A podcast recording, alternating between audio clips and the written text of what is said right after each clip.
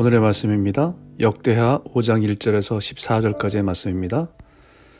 솔로몬이 하나님의 성전을 만드는 일을 다 마쳤습니다. 그러나 성전 건축을 완성하는 일에 가장 중요한 일 한 가지가 남았습니다. 그것은 바로 성전 안에 가장 중요한 지성소 안에 모셔둘 여호와의 언약궤를 가져다 놓는 일입니다.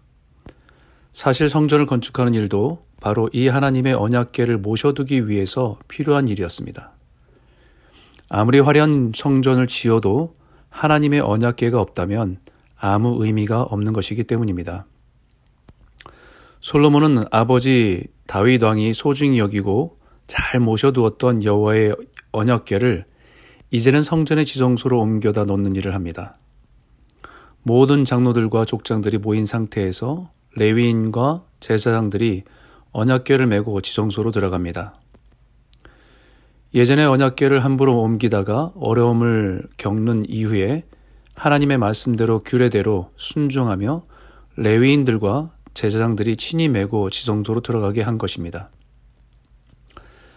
하나님의 언약궤는 예루살렘 성전의 핵심입니다. 하나님의 언약궤가 성전의 지성소로 들어가는 것은 성전 건축의 클라이막스입니다. 그런데 그 언약궤 안에는 두 돌판 외에는 아무것도 없습니다. 이것은 시내산에서 하나님께서 이스라엘 백성에게 주셨던 언약의 돌판입니다. 그리고 예전에는 그 언약계 안에 이스라엘이 출애굽하면서 광야를 지날 때에 매일매일 하늘에서 내려와 먹을 것을 공급하셨던 만나를 담은 항아리와 광야 시대에 이스라엘 백성들이 모세와 아론의 권위에 도전할 때에 아론의 지팡이에 싹이 나게 하신 것을 보게 하셔서 하나님께 세우신 권위를 확증하는 증거가 되었던 물건이 함께 들어 있었습니다. 그러나 이제 솔로몬의 성전에 들어가는 언약궤 안에는 두 돌판 외에는 아무것도 없으니 라고 말합니다. 아마도 세월이 흐르면서 만나와 지팡이는 사라지고 말았던 것입니다. 그러나 오직 하나님의 언약 두 돌판만 남았다는 것이죠.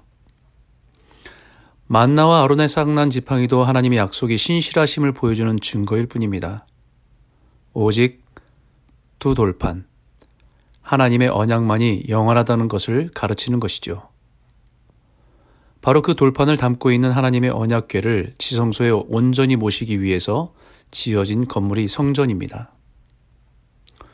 솔로몬 성전이 아무리 아름답게 지어져 있어도 이 하나님의 언약궤 안에 담긴 돌판의 가치를 모른다면 헛된 것입니다.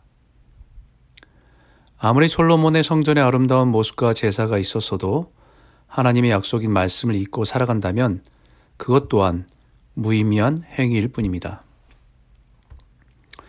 이것은 이 시대를 살아가는 우리들에게도 중요한 의미가 있습니다. 분명 우리는 예수 그리스도 안에서 함께 세워져 가는 성전이라고 하셨기 때문입니다. 우리의 신앙의 가장 중심에 무엇이 있는가 하는 것입니다. 예수를 믿는 우리에게는 하나님을 믿고 의지하며 살아갈 때에 우리의 삶에 놀라운 기적과 은혜의 체험들이 있습니다.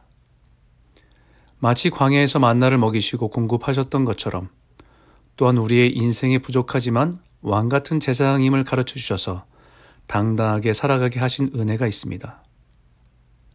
마치 죽은 지팡이에 생명의 싹을 나게 하셔서 하나님의 소유임을 알게 하셨던 것처럼 그러나 그런 경험과 확신도 결국은 하나님의 약속 위에 서 있는 것입니다. 그 하나님의 약속의 말씀만이 우리 신앙 가장 깊은 곳에 있어야 할 것입니다. 사랑 성도 여러분, 오늘도 그리스도의 성전이 우리의 삶의 중심에 하나님의 말씀을 두고 살아가시길 바랍니다. 그 영원하신 말씀을 소중히 여기며 살아가는 인생 위에 하나님의 영광이 임하시는 것입니다. 오늘도 저와 여러분의 인생에 하나님의 임재의 영광이 가득하기를 소원합니다.